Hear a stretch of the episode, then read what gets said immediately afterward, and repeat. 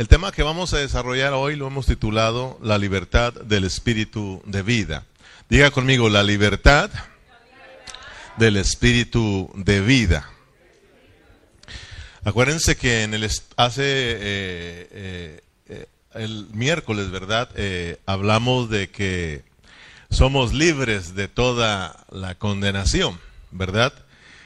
Y hoy vamos a hablar de la libertad del espíritu de vida. Entonces, ¿cuál es la meta del estudio de esta tarde o esta noche ya?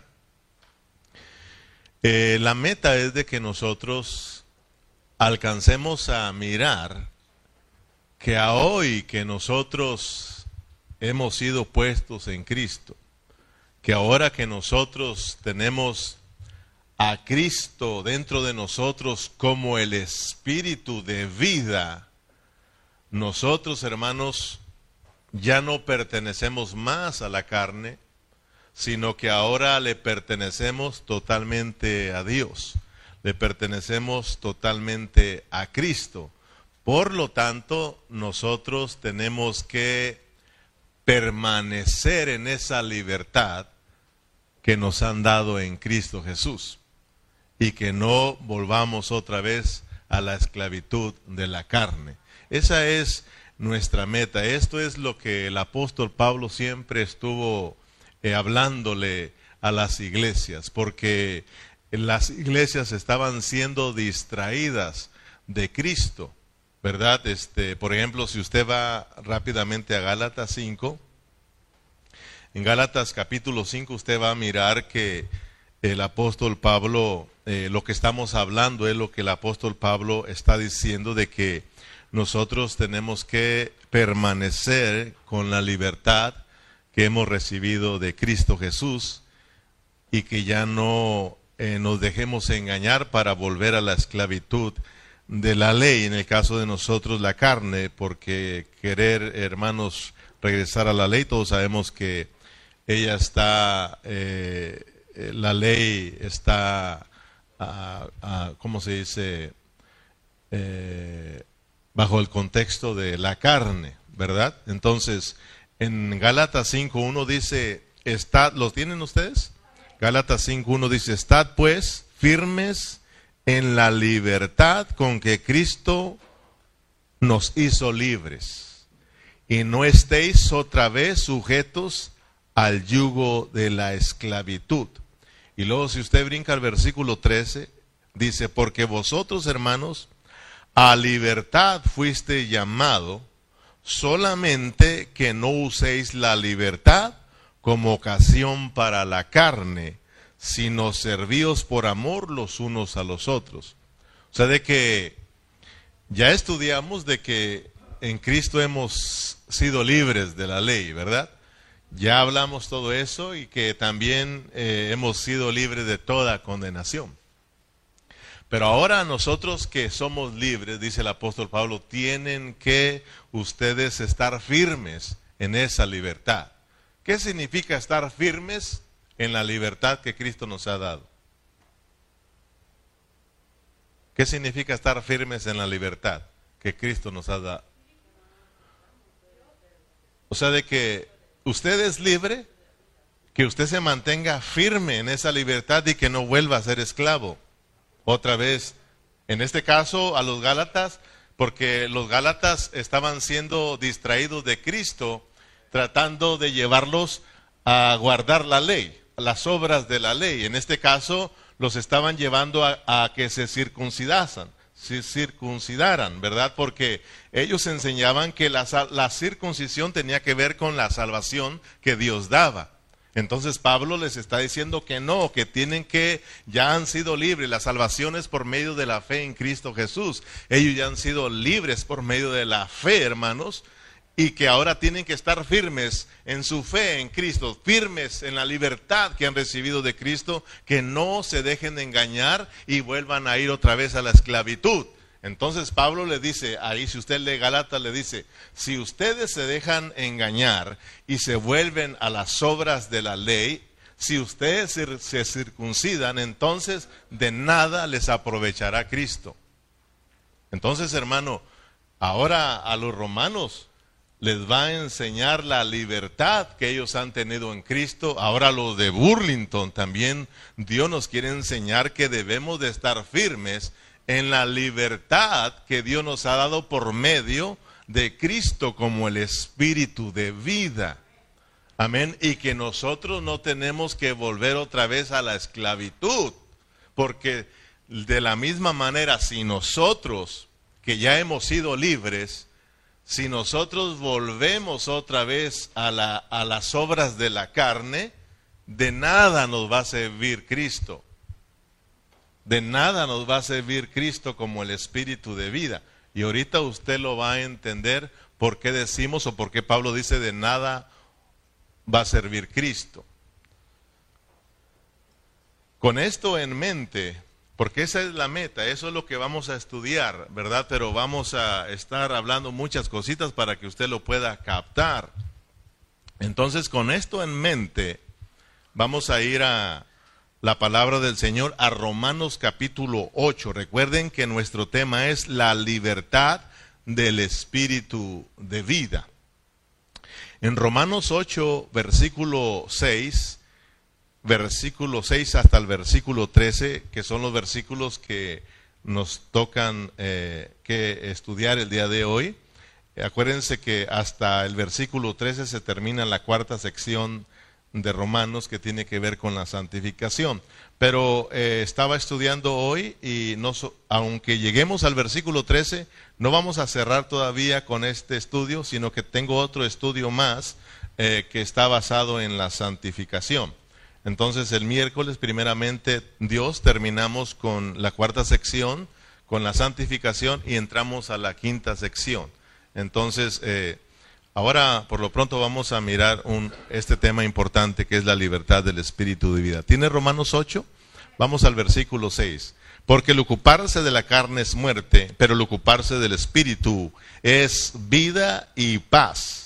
Por cuanto los designos de la carne son enemistad contra Dios, porque no se sujetan a la ley de Dios, ni tampoco pueden.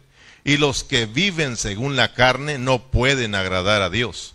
Mas vosotros no vivís según la carne, sino según el Espíritu, si es que el Espíritu de Dios mora en vosotros. Y si alguno no tiene el Espíritu de Cristo, no es de él. Pero si Cristo está en vosotros, el cuerpo en verdad está muerto a causa del pecado, mas el Espíritu vive a causa de la justicia.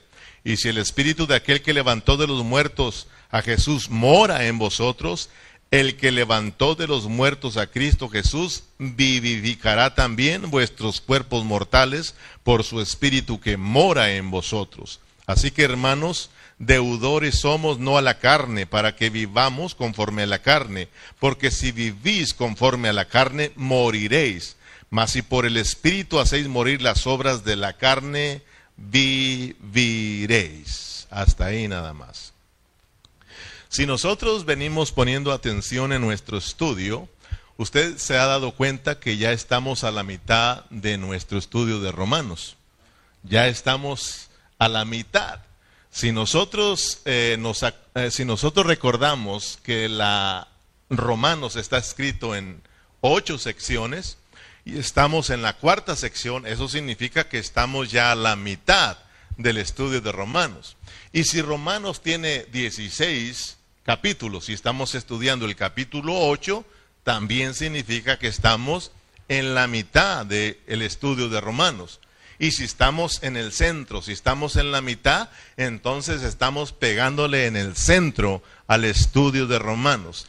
Y el centro de Romanos es la vida, es la vida, la vida que Dios quiere, hermanos, eh, saturarnos con su vida, que el cristiano, que nosotros, todos los que hemos creído en Cristo, lleguemos a experimentar la vida de Cristo en todo nuestro ser.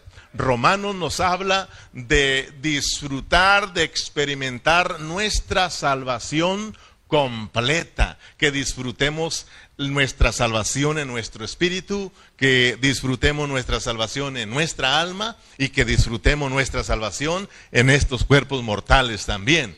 Que nosotros en todo nuestro ser lleguemos a experimentar la salvación de Cristo, hermanos, la salvación de Dios. Entonces, estamos pegándole al centro, hermanos. Eh, Romanos 8 estamos mirando que es un capítulo de vida, de vida, aunque todo Romanos es un, es un libro de vida, de vida, pero eh, eh, el capítulo 8 estamos viendo que es un capítulo lleno de vida, de vida. Porque en el 8.6 dice, porque el ocuparse de la carne es muerte, pero el ocuparse del espíritu, ¿qué es?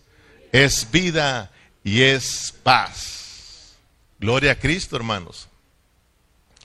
Entonces, Pablo, en lo que hemos venido estudiando del capítulo 1 al capítulo 8, ah, hemos venido mirando cómo es que Él nos habla de la vida. Por ejemplo, Él nos habla de que el justo por la fe tendrá vida y vivirá, ¿verdad?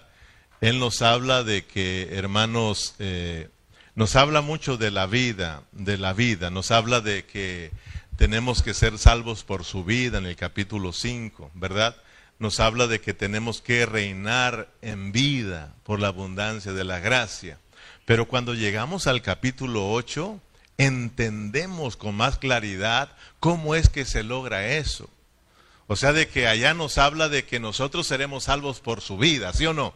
En el capítulo 5 nos dice que siendo ya justificados, siendo ya reconciliados por su Hijo, dice que mucho más seremos salvos por su vida. Pero nos habla de que vamos a ser salvos por la vida que traemos dentro, pero todavía no nos dan la clave.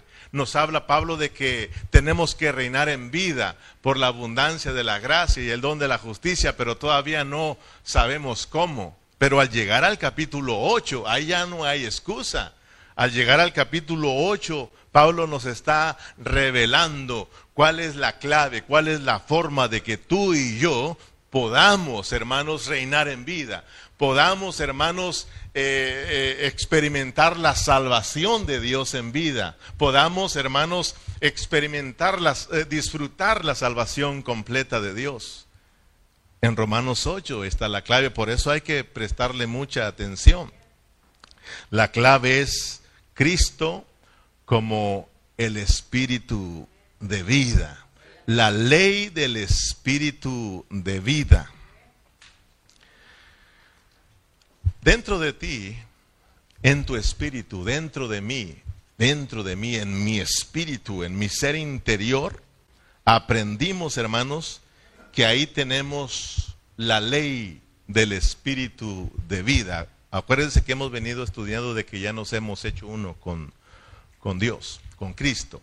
Acuérdense que ya hemos venido hablando acerca de la mezcla del Espíritu de Dios con el Espíritu del hombre, que ya no son dos espíritus, sino que ahora es un solo espíritu.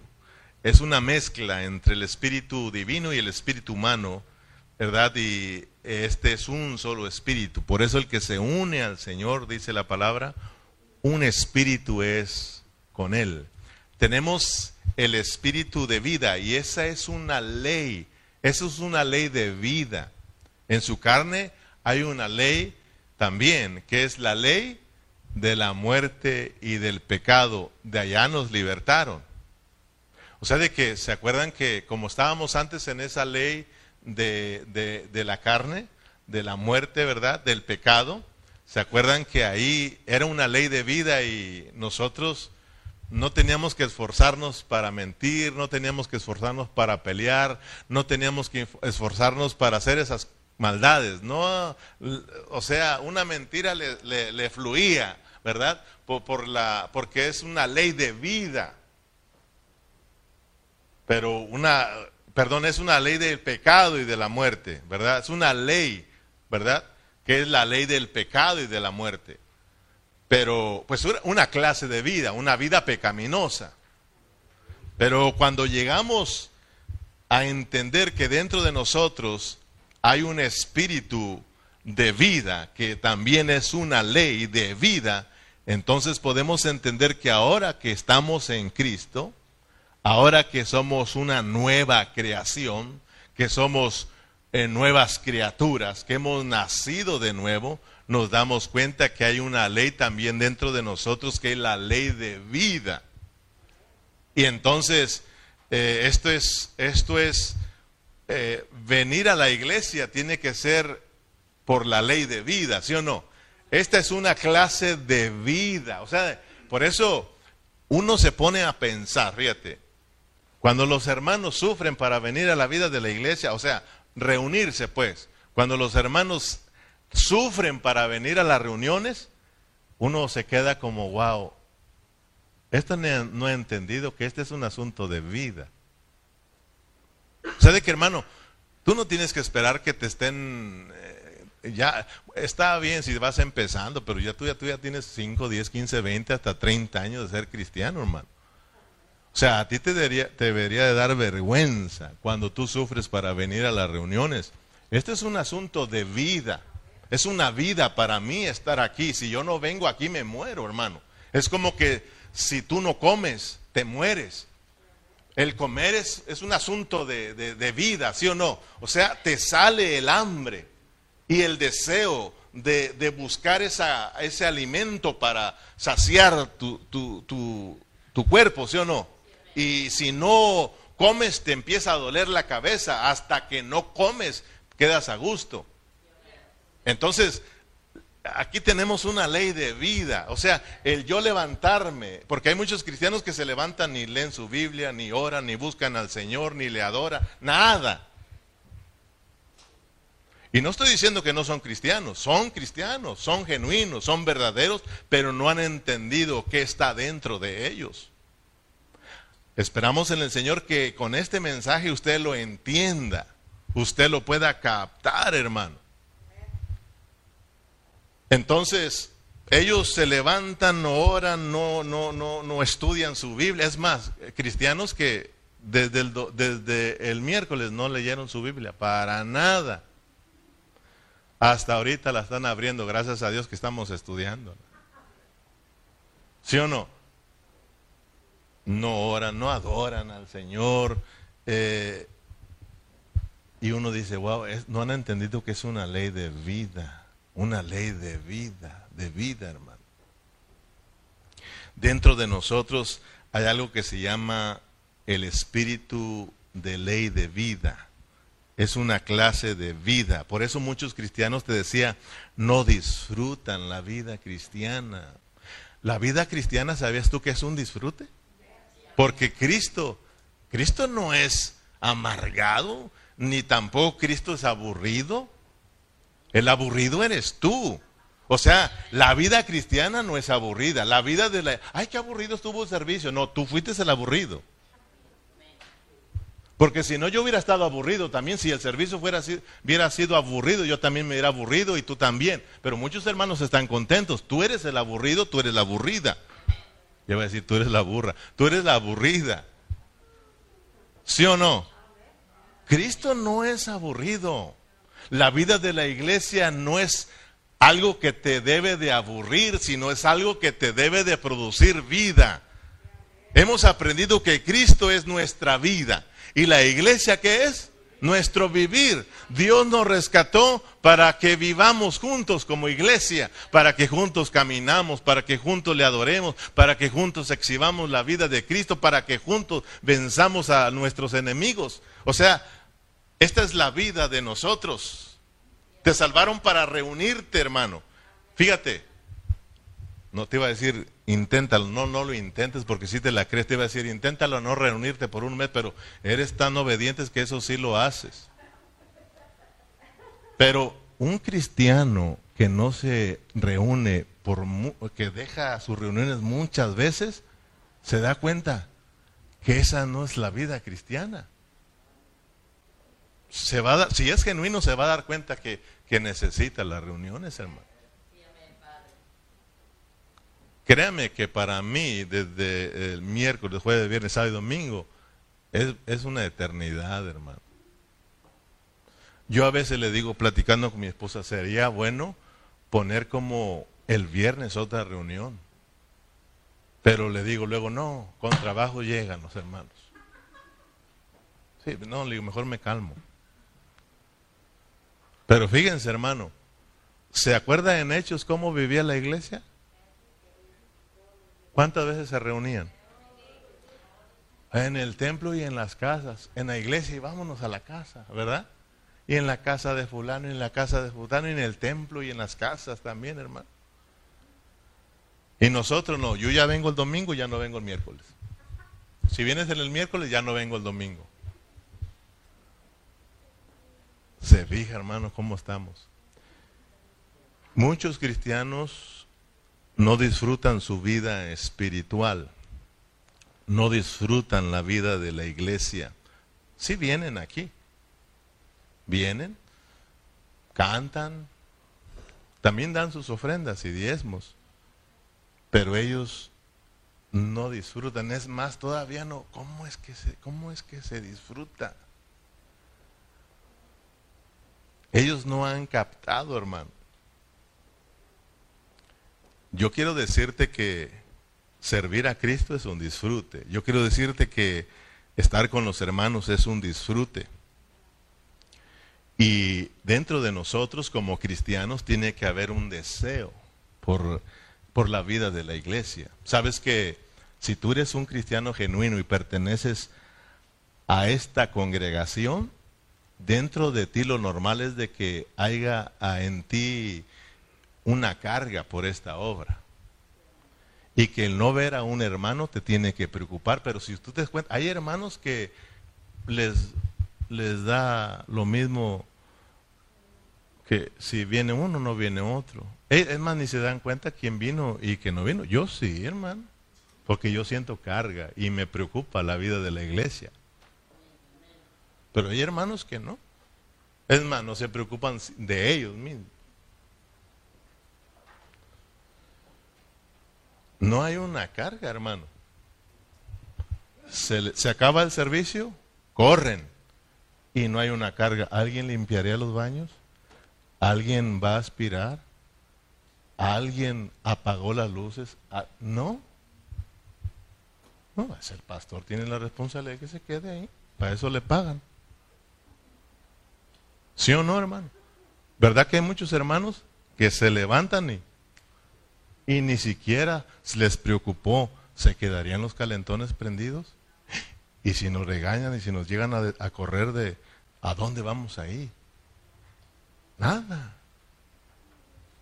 Ya cumplieron con venir y estar sentados dos horas y cantarle al Señor, ya. Eso, eso, no te debes de conformar a esa clase de cristianismo. Yo no me quiero conformar. Mira, yo hace ya como algunos, no, pues ya hace bastante, hermano.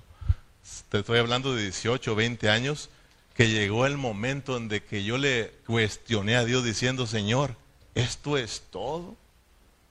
Porque llegué a un tope, hermano. Llegué a un tope en la cual ya, y, aunque yo era un predicador y que tumbaba a los hermanos y brincaba y saltaba, interiormente me sentía vacío. Y yo le decía, Señor, yo quiero más. ¿Será todo esto? Gracias a Dios que tuve que encontrarme con este ministerio Pan de Vida. Dios me trajo hasta acá para mostrarme que hay mucho más. Y yo le doy gracias a Dios. Tú no te tienes que conformar, hermano, a la clase de cristianismo que estás viviendo. Tú tienes que anhelar más y más de Cristo, porque el Cristo que nosotros hemos recibido, el Cristo que está dentro de ti, Él es inagotable, hermano. Él es sumamente rico. Nos han eh, puesto unas riquezas como no te imaginas, hermano. Cristo es disfrutable, hermano. Lo disfrutas a hoy, lo disfrutas mañana y lo seguirás disfrutando todo el tiempo que tú quieras. Él está dispuesto, Él es disfrutable, Él es rico para con nosotros. Pero ¿por qué sucede esto? ¿Por qué muchos hermanos no disfrutan esta vida preciosa? no disfrutan la vida cristiana. ¿Cuál, eh, ¿Cuál es la razón? ¿Por qué sucede esto? Mira, Pablo nos lo va a enseñar. Romanos capítulo 8, versículo 6. Dice, porque el ocuparse de la carne es muerte. ¿Y muerte qué significa? Y estamos hablando de la santificación, ¿sí o no? Estamos hablando de la santificación, de que la vida santa de Dios se vaya agregando a nuestras vidas y que nosotros vayamos siendo más como Dios, porque Él es santo. Amén. Que nosotros vayamos siendo más para Dios, más para Dios, más para Dios. Entonces, dice, porque el ocuparse de la carne es muerte, pero el ocuparse del Espíritu es vida y paz. O sea, quieres estar lleno de la vida, quieres ser un cristiano lleno de la vida de Dios, un cristiano que disfruta la vida de Dios, que disfruta la vida cristiana, disfruta la vida de la iglesia. Pablo ahora sí nos está dando la clave. Ocupa tu mente en el espíritu de vida. ¿En dónde ocupas tu mente, hermano, durante el día? ¿Dónde has ocupado tu mente? La clave está en que tu mente la ocupes en el espíritu de vida, porque ahí está la vida y ahí está la paz. Vamos a experimentar la vida. Si dices, si, si ocupas tu mente en el espíritu, hay vida y hay paz. ¿Qué tiene que ver esto con la vida? Cuando Pablo dice hay vida, te está diciendo que hay un deleite, te está diciendo que hay un disfrute, te está diciendo que Cristo se va a volver disfrutable para ti. Porque la vida está relacionada con un disfrute. No dicen pues que hay que disfrutar qué? Hay que disfrutar la vida. Como alguien dice, calle, disfruta la vida, hombre. La vida es corta, disfrútala. Y yo te digo, pues también quiero decirte que el infierno es, eterno. Así de que aléjate de ahí y ven a Cristo. Y alguien por ahí puso también, ¿verdad? Me parece que miré ahí en el Face. Pero dice, la vida está relacionada con un disfrute, hermano. Cristo es la vida y Cristo es disfrutable. Ponerla, ocupar nuestra mente en, en, el Espíritu es vida, es disfrute. Y si tú estás disfrutando a Cristo, tienes paz estás descansado. Pero si no estás disfrutando a Cristo, ¿verdad que no hay paz? Y ya, y estás, estás pegándole a la mesa, estás, eh, no sé, te paras, te levantas y estás pensando en acá, en el otro. no hay paz en ti porque no estás disfrutando la vida. Pero cuando estamos disfrutando a Cristo, aquí estamos en paz. Estamos descansados, hermanos, en Cristo si estamos descansados en Cristo, no estamos apurados por hacer o deshacer o por irnos o por trabajar. Descansamos en Cristo, hermano. Pero imagínense, estamos aquí todavía y mañana tenemos que ir a trabajar. No, olvídate, hermano. Ya mañana será otro día. Hoy es el día del Señor. Entonces, la mente, cuando Pablo dice de ocupar la mente en el espíritu, todos sabemos ya que la mente es la parte principal del alma. La mente es la parte principal del alma y el alma eres tú. Acuérdense que aquí no tenemos problema con el espíritu. El espíritu ya fue libre, ¿sí o no, hermanos? Ahí está el Espíritu de Dios y encontramos la libertad, ahí nos volvieron a la vida, ahí fuimos eh, nacidos de nuevo, fuimos regenerados, nos llegó la vida de Dios, fuimos uno, somos uno con Cristo, ahí no hay ningún problema. ¿Cuál es el problema? El problema ahorita es nosotros. Estamos lidiando con nosotros, estamos lidiando con la salvación de nuestra alma. Ese es el problema. Estamos lidiando contigo. Dios está lidiando con nosotros conmigo, con mi yo, con tu yo, hermano, porque nosotros somos duros y difíciles de salvar. Somos duros, hermanos, nosotros, duros de corazón. La gente más dura es la gente de Dios. mire la Biblia, Israel les, siempre les estuvo hable y hable y hable y hable a nosotros también. Hable y hable y hable y duro nosotros de corazón, hermano.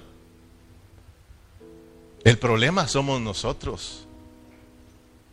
Diga conmigo, el problema soy yo. A veces culpamos a todo mundo, hermano, y no queremos reconocer que el problema soy yo. Pablo dice, yo sé que en mí no está el bien, está el problema en mí. ¿Verdad? Mira, hemos venido aprendiendo dos cosas. Por un lado, tenemos nuestro espíritu regenerado, ahí nos llegó la vida, ahí está la ley del espíritu de vida, ¿sí o no? En nuestro espíritu. Y luego, en el otro lado, tenemos algo que se llama la ley de la muerte y del pecado, que es la carne en nuestro cuerpo.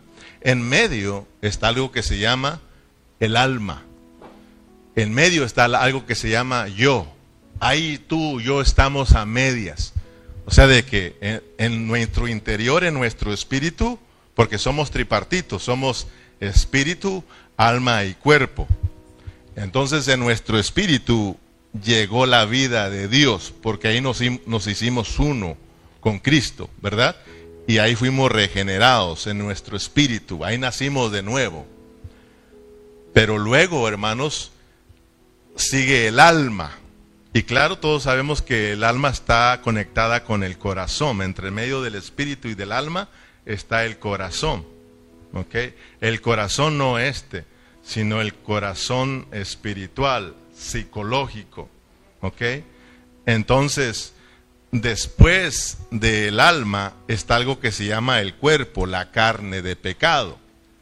Entonces, fíjese bien, cuando nosotros, el yo, es inclinado al espíritu, cuando mi mente la ocupo yo en mi espíritu, donde mora el espíritu de Dios, entonces Pablo dice, ahí encuentras vida y paz. Vas a encontrar el disfrute de la vida de Cristo y también tendrás paz, tendrás reposo, tendrás descanso. Automáticamente porque se vuelve una ley de vida. Pero Pablo dice, si ocupan la mente en la carne, entonces automáticamente yo me encuentro bajo la muerte, yo me encuentro bajo la esclavitud del pecado, yo me encuentro en el viejo hombre, ¿sí o no hermanos? y pierdo la vida. Pierdo la vida. Pierdo la libertad y vuelvo otra vez a la esclavitud.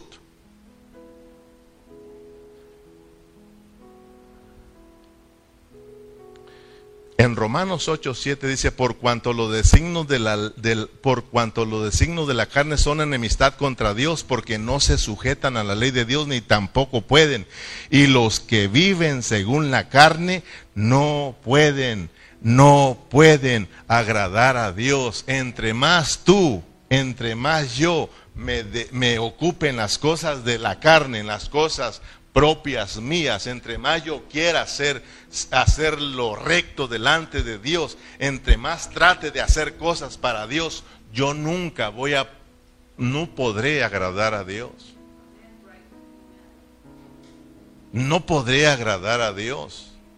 ¿Cuántos cristianos no han intentado cambiar? Pasó la pandemia, ¿verdad? Y ahora sí, le voy a echar ganas. Peores porque no se trata de eso. Aquí no se trata de que le eches ganas.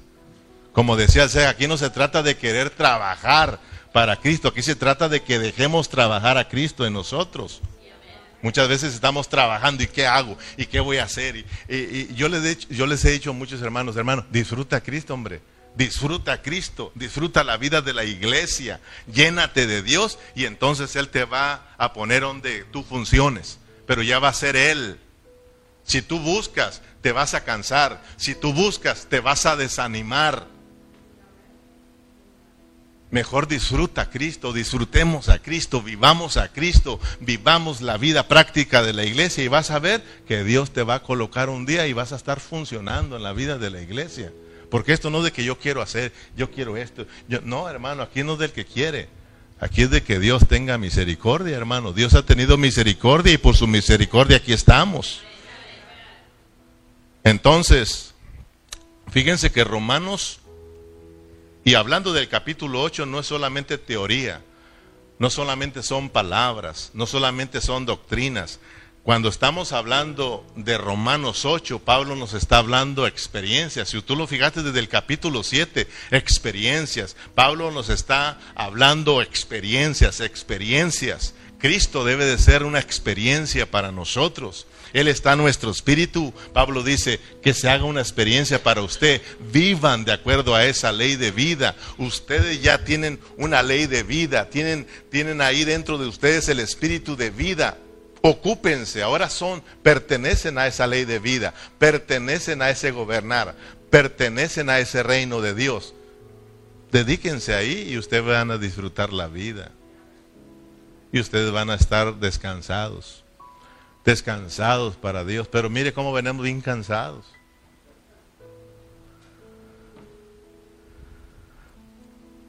Vivir de acuerdo a la carne, acuérdense que es vivir en la vieja creación, en una creación caída y degradada. Esa era una creación que a Dios no le agradaba. ¿Se acuerdan cómo estaba en los tiempos de Noé? Se degradó y ¿qué Dios hizo? Los mató a todos. Porque esa vida no agrada a Dios. Vivir en la vieja creación no agrada a Dios. En el momento que tú como cristiano te inclinas a la carne, te vuelves esclavo de la carne, del pecado, de la muerte, y tú no agradas a Dios. No agradas a Dios, hermano. Pero si nosotros nos inclinamos al Espíritu, es la ley de Dios, es la ley del Espíritu de vida. Ahí sí tú puedes agradar a Dios, hermano. Porque no es algo nuestro, es algo de Dios. Y estamos moviéndonos en la nueva creación. Estamos moviéndonos en el nuevo hombre. ¿Sí o no? Que es Cristo en nosotros, Cristo en nosotros, gobernándonos, Cristo en nosotros, viviendo su vida en nosotros, hermano. Dice en, el, en Romanos 8, 9, vaya allá, Romanos 8, 9, mas vosotros no vivís según la carne, sino según el Espíritu, si es que el Espíritu de Dios mora en vosotros. Y si alguno no tiene el Espíritu de Cristo, no es de él. Mire, aquí yo me quiero detener porque yo he escuchado, ah, me gusta escuchar, hermanos, eh, no a todos los predicadores, pero sí de repente cuando alguien, por ejemplo, ahorita estamos estudiando Romanos, cuando yo abro ah, el, el Facebook o el Internet y me encuentro a alguien enseñando Romanos, me interesa aprender. Pero también descubro que hay quienes que no son cuidadosos y no son guiados del Espíritu y enseñan puras mentiras. Entonces tenemos que tener mucho cuidado de no sacar fuera de contexto la palabra del Señor. Por ejemplo, aquí yo estaba escuchando un predicador donde decía que si alguno no tiene el Espíritu de Cristo, no es de él. Y está aplicándolo a que si tú no tienes el Espíritu de Cristo, tú no eres de Cristo, tú no eres un hijo de Dios. Y Pablo no está hablando de eso. Claro, yo sé que si alguien no tiene el Espíritu Santo no es de Dios, pero Pablo no está enseñando eso, porque Pablo le está hablando a una iglesia que tiene a Cristo. Pablo les está hablando a los romanos, Pablo les está hablando a cristianos, a gente nacida de nueva, nuevo. Entonces, hoy vas a mirar tú bajo el contexto, ¿qué es lo que quiere decir Pablo? Si alguno no tiene el Espíritu de Dios, si alguno no tiene el Espíritu de Cristo, no es de él. Aquí hay dos cosas importantes. Primero tenemos eh, el proceso del Dios triuno. Pablo está enseñándonos el procesar de Dios como el Espíritu para poder venir y morar dentro de cada uno de nosotros. Y en segundo lugar tenemos el morar de Cristo como el Espíritu de vida. Tenemos primero el procesar del Espíritu y luego en segundo lugar el morar del Espíritu. O sea, de que el Dios triuno tuvo que pasar por un proceso para poder alcanzarnos a nosotros. Tuvo que pasar por un proceso para venir y poder morar dentro de nosotros. Amén. Entonces, Pablo es lo que nos está enseñando. Entonces, eh, en el versículo, si ustedes se fijan, Pablo aquí menciona el Espíritu de Dios y luego menciona el Espíritu de Cristo, pero él venía hablándonos del Espíritu de vida. ¿Sí o no, hermanos? En el versículo 2, la libertad del espíritu de vida en Cristo Jesús. ¿Sí o no? Si usted pone la mente en el espíritu, tiene vida, porque es el espíritu de vida.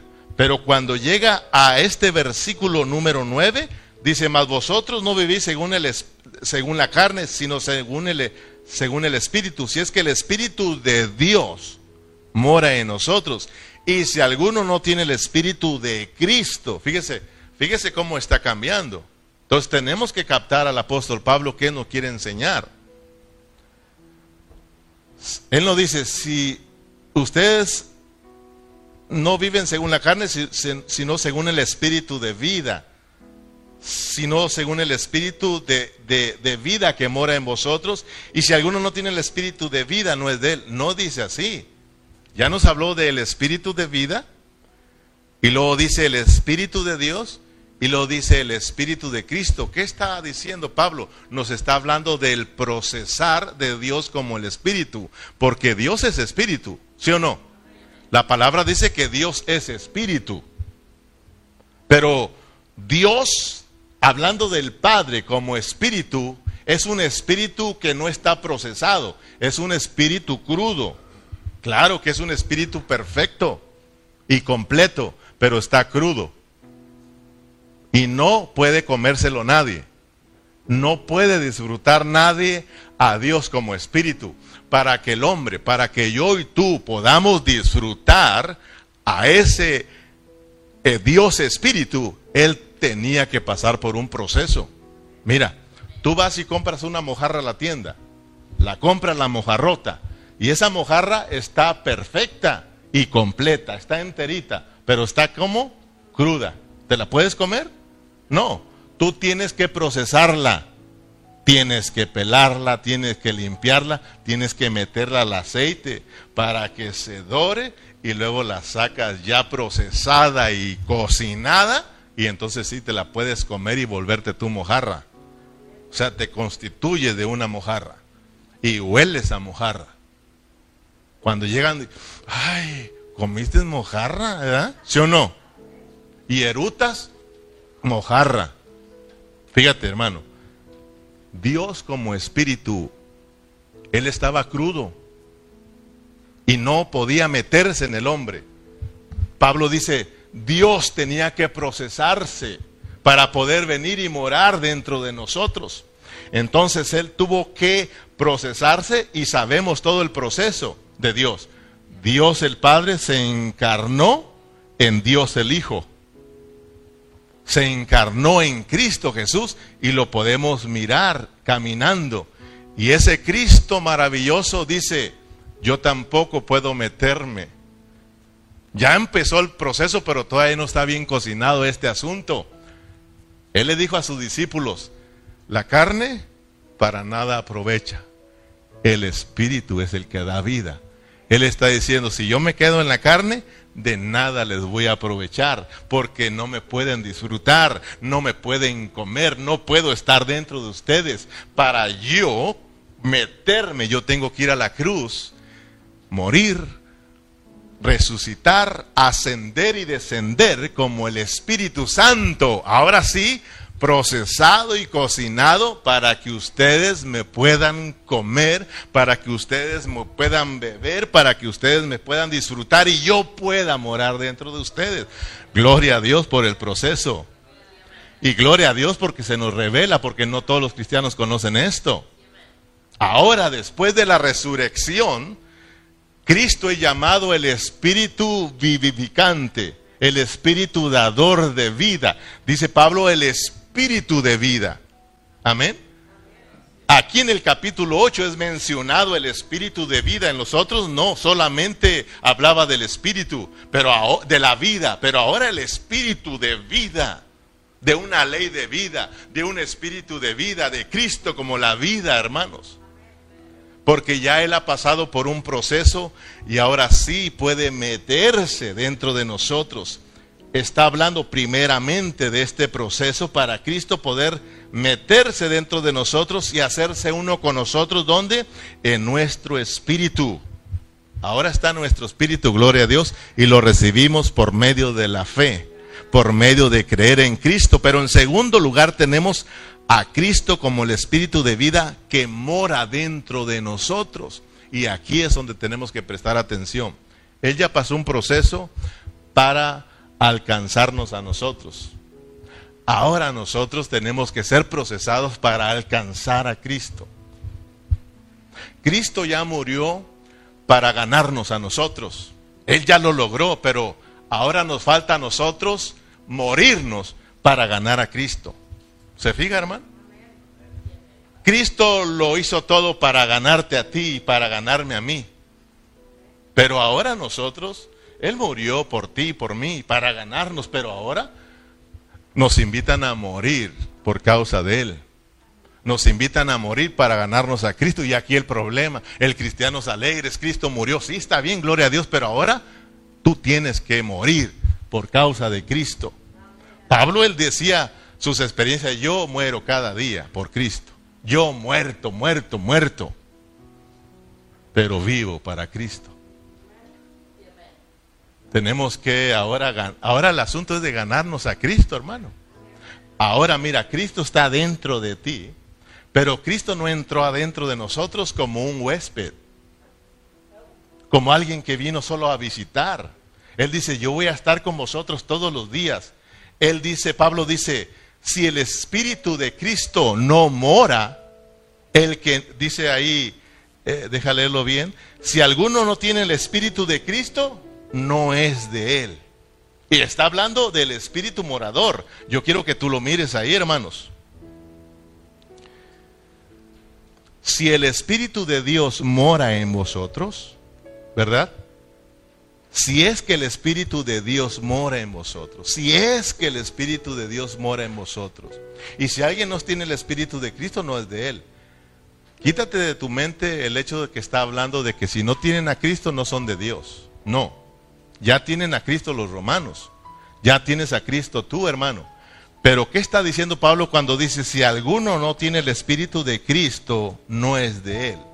Si estamos hablando de un espíritu procesado, si estamos hablando de un espíritu de vida, si estamos hablando de un espíritu que quiere morar dentro de nosotros, si estamos hablando de Cristo como el espíritu morador, si alguien no tiene el espíritu morador, no es de Él. O sea, de que Él no entró para ser un huésped, Él no entró para estar solo en tu espíritu y que tú le digas, ahí nada más, y para acá no te metas. Cristo quiere habitar en nuestros corazones. Cristo quiere hacer su hogar en nuestros corazones. La meta de, Romanos es de que todos lleguemos a ser la casa, la morada, la edificación de Dios y Dios pueda reinar en todos nosotros, que la vida reine, que seamos una iglesia llena de la vida de Dios. Ese es el anhelo, hermano. Entonces, Cristo entró dentro de nosotros no solamente para estar en nuestro espíritu, sino para morar. Morar significa hacer su casa. Morar significa eh, hacer su hogar, ¿verdad? Él quiere que nosotros seamos su casa y dice la palabra que nosotros somos la casa de Dios. Entonces todos nosotros somos la casa de Dios. Entonces Dios se metió ahí dentro de ti en tu espíritu con el anhelo de pasarse a nuestros corazones y así saturar nuestra alma con su vida. Amén. Que Él more en nosotros y nos gane y que nosotros ganemos a Cristo. Eh, nosotros, él nos gana y nosotros lo ganamos. Y ya no solamente somos uno en nuestro espíritu, sino que ahora somos uno en el alma. Y aquí el problema, aquí el problema, hermanos, en el alma somos bien difíciles para ser uno, ¿sí o no? En el espíritu ya somos hermanos. Aquel y aquel y el otro y el de allá somos hermanos y todos no tenemos ningún problema. Pero ¿verdad que nos cuesta llevarnos con los hermanos? Si alguien empieza es que yo soy apostólico, yo soy trinitario, yo soy bautista, ya no ya no encajamos porque tenemos problemas con el alma. Entre nosotros no tenemos problemas, nos cuesta ser uno en el alma. Y tenemos que ser de un mismo pensamiento. ¿Qué significa eso de ser de un mismo sentir? que seamos de una misma alma, porque entonces nos vamos a reunir, mire, reunidos en un solo espíritu y en una sola alma, hermano, wow. Pero si se das cuenta, uno está aquí y el otro ya se fue a los tacos, el otro ya se anda yendo. Eh, o sea, cada quien por su lado. Nos falta mucho en nosotros, en el alma. Pero mira, volviendo a nuestro tema, Pablo dice, el que no tiene el Espíritu de Cristo no es de él. ¿Ya lo entiendes, hermano? No te ha capturado. No hemos sido capturados por Cristo, no hemos ganado a Cristo, no somos todavía en nuestra alma de Cristo. Entonces, si no somos de Cristo, ¿de quién somos? Porque no puedes andar solito. ¿Sí lo entendiste? Si no eres de Cristo, eres eres del otro. Si usted, hermano, no deja que la vida de Cristo haga su hogar en su corazón, dice, no es de Él, eres del otro. Y eso es triste, estamos siendo adúlteros, porque ya nos rescataron del otro, ya se murió.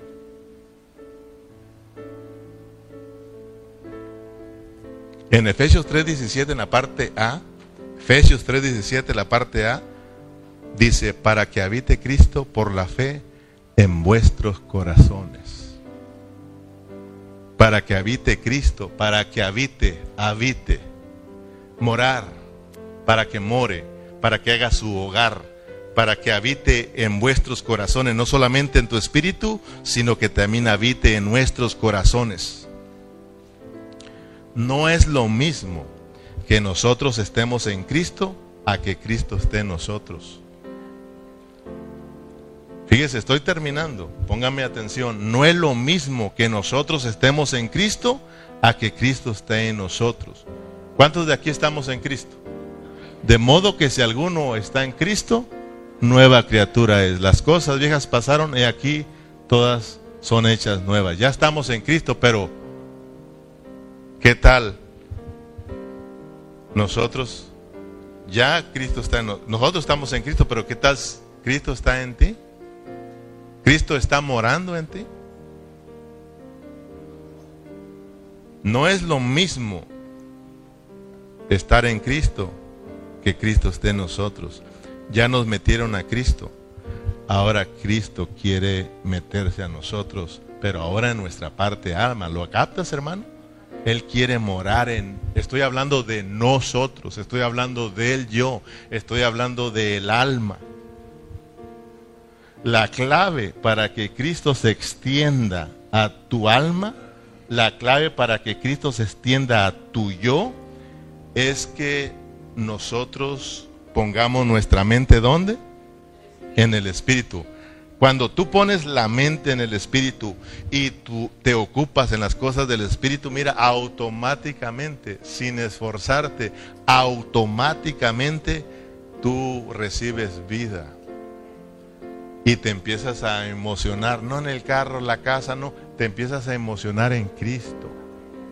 Y te empiezas a motivar por las cosas de Cristo.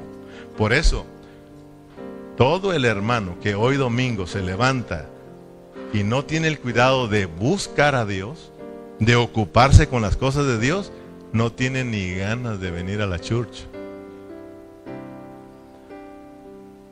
¿Por qué que el pastor sí tiene muchas ganas de venir? Pues está ocupado, hermano. ¿Y por qué tiene que predicar? Jesús dice, fíjense, ¿se acuerdan de Juan 15? Cuando él habla de la vid y los pámpanos. Él está hablando lo mismo. Dice él, permanecer en mí y yo en vosotros, en el 15.4.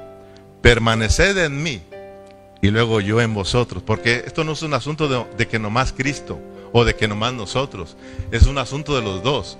Fuimos puestos en Cristo y Cristo fue puesto en nosotros para que ya no seamos eh, dos, sino que seamos uno.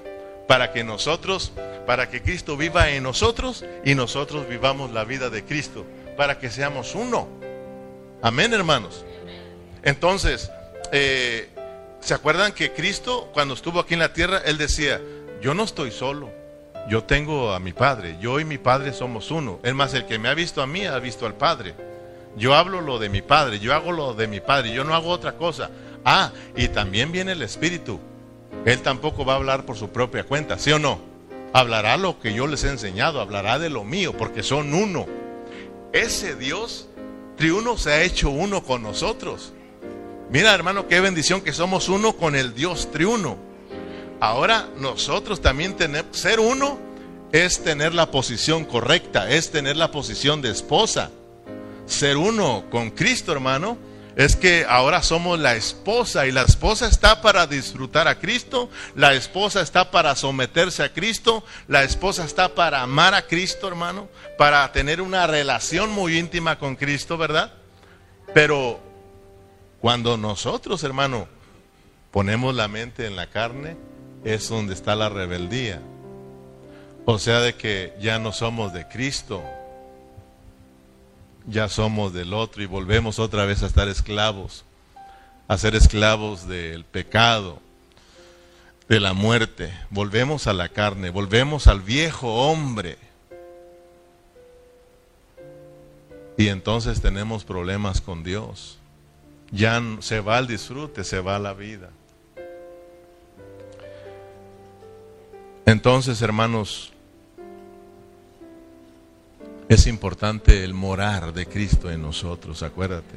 Ya está en tu espíritu ahí, no te digo nada. Tú eres nacido de nuevo, eres cristiano, pero sí lo que te digo es que no te conformes con esa clase de vida. Nosotros cantamos que Cristo viene pronto y viene por una iglesia santa, una iglesia pura, una iglesia que está viviendo la vida de Cristo. Si te agarran sin que Cristo more en ti, tú no eres de Cristo. Entonces, hermano, o sea, de que yo quiero que les quede claro cuando hablamos de no somos de Cristo. No somos de Cristo en el alma. Y el alma que peque, esa va a morir. Si nosotros no somos alcanzados por Cristo, nuestra alma, no somos capturados, déjame decirte que vamos a sufrir las consecuencias, hermano. O sea, va a haber castigo para el cristiano que no se dejó capturar por Cristo. Ya somos de Cristo, hermano, tenemos que rendirnos y tenemos que orar, Señor, reina, que venga tu reino. Reina en mí, en mi, en mi alma. Amén. Entonces, termino con Romanos 8, versículo eh, 3, 4 versículos, versículo 10, 11, 12 y 13 para cerrar. Pero si Cristo está en vosotros, el cuerpo en verdad está muerto a causa del pecado, mas el espíritu vive a causa de la justicia. Y si el espíritu de aquel que levantó de los muertos a Jesús mora, fíjese, mora, ¿eh? el espíritu morador, no solo el que está en tu espíritu, sino que el que va haciendo su hogar en tu corazón. Y si el espíritu de aquel que levantó de los muertos a Jesús mora en vuestros eh, en vosotros, el que levantó de los muertos a Cristo Jesús vivificará también vuestros cuerpos mortales por su espíritu que mora en vosotros. Así que, hermanos, deudores somos no a la carne para que vivamos conforme a la carne, porque si vivimos conforme a la carne moriréis, mas si por el espíritu hacéis morir las obras de la carne, viviréis.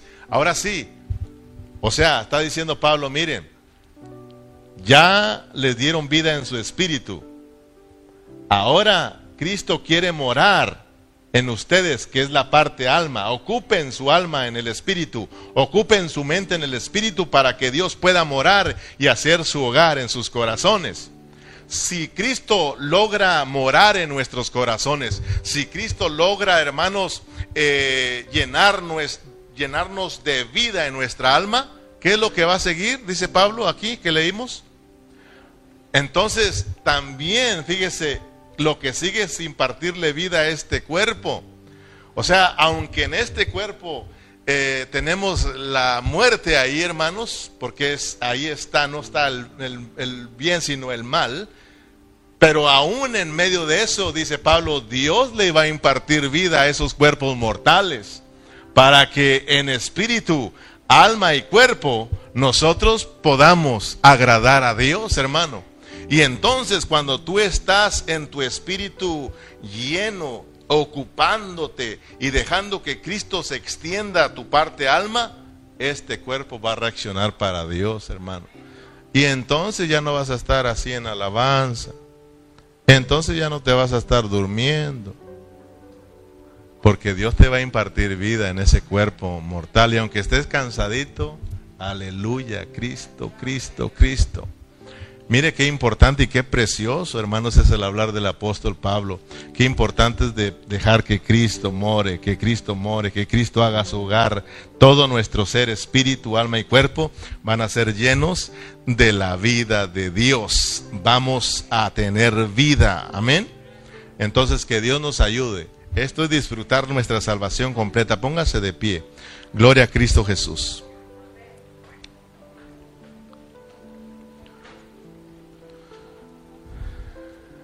¿Cuántos sí pudieron captar algo, hermanos? Gloria a Dios.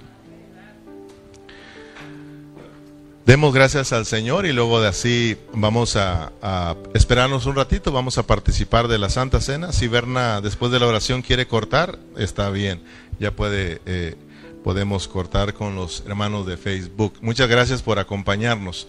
Padre Celestial, muchas gracias por esta tu palabra. Gracias, Señor, por Romanos capítulo 8. En sí, Señor, gracias por toda esta carta preciosa de Romanos, pero cuando estamos en el capítulo 8, te damos las gracias porque podemos mirar, Señor, eh, Padre Celestial, que aquí está la clave para que nosotros podamos reinar en vida, para que nosotros podamos ser salvos por tu vida, para que podamos experimentar la salvación completa en todo nuestro ser, en nuestro, en nuestro espíritu, en nuestra alma y hasta aún en nuestros cuerpos mortales, Señor, con tan solo dejando que ese espíritu que está en nuestro espíritu more en nuestros corazones, haga su hogar en nuestros corazones. Señor, oramos y te decimos, Señor, reina en nuestras vidas. Señor, que venga tu reino, Dios mío. Señor, gobierna nuestros corazones. Señor, captura nuestras vidas.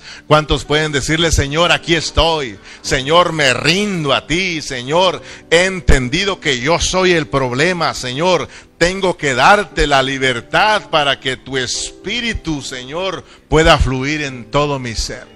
Aquí estamos, Señor. Muchas gracias por hablarnos. Muchas gracias por mis hermanos, Señor. Gracias por los que están aquí, los que están conectados. Muchas gracias, Señor. Que cada día estemos dispuestos para ti. Que cada día nuestros pensamientos estén puestos en nuestro espíritu donde mora tu Espíritu Santo, Señor, el Espíritu de vida. Muchas gracias por tu palabra en Cristo Jesús. Amén. ¿Cuántos le dan un aplauso? A ese Cristo maravilloso. Gloria a Dios.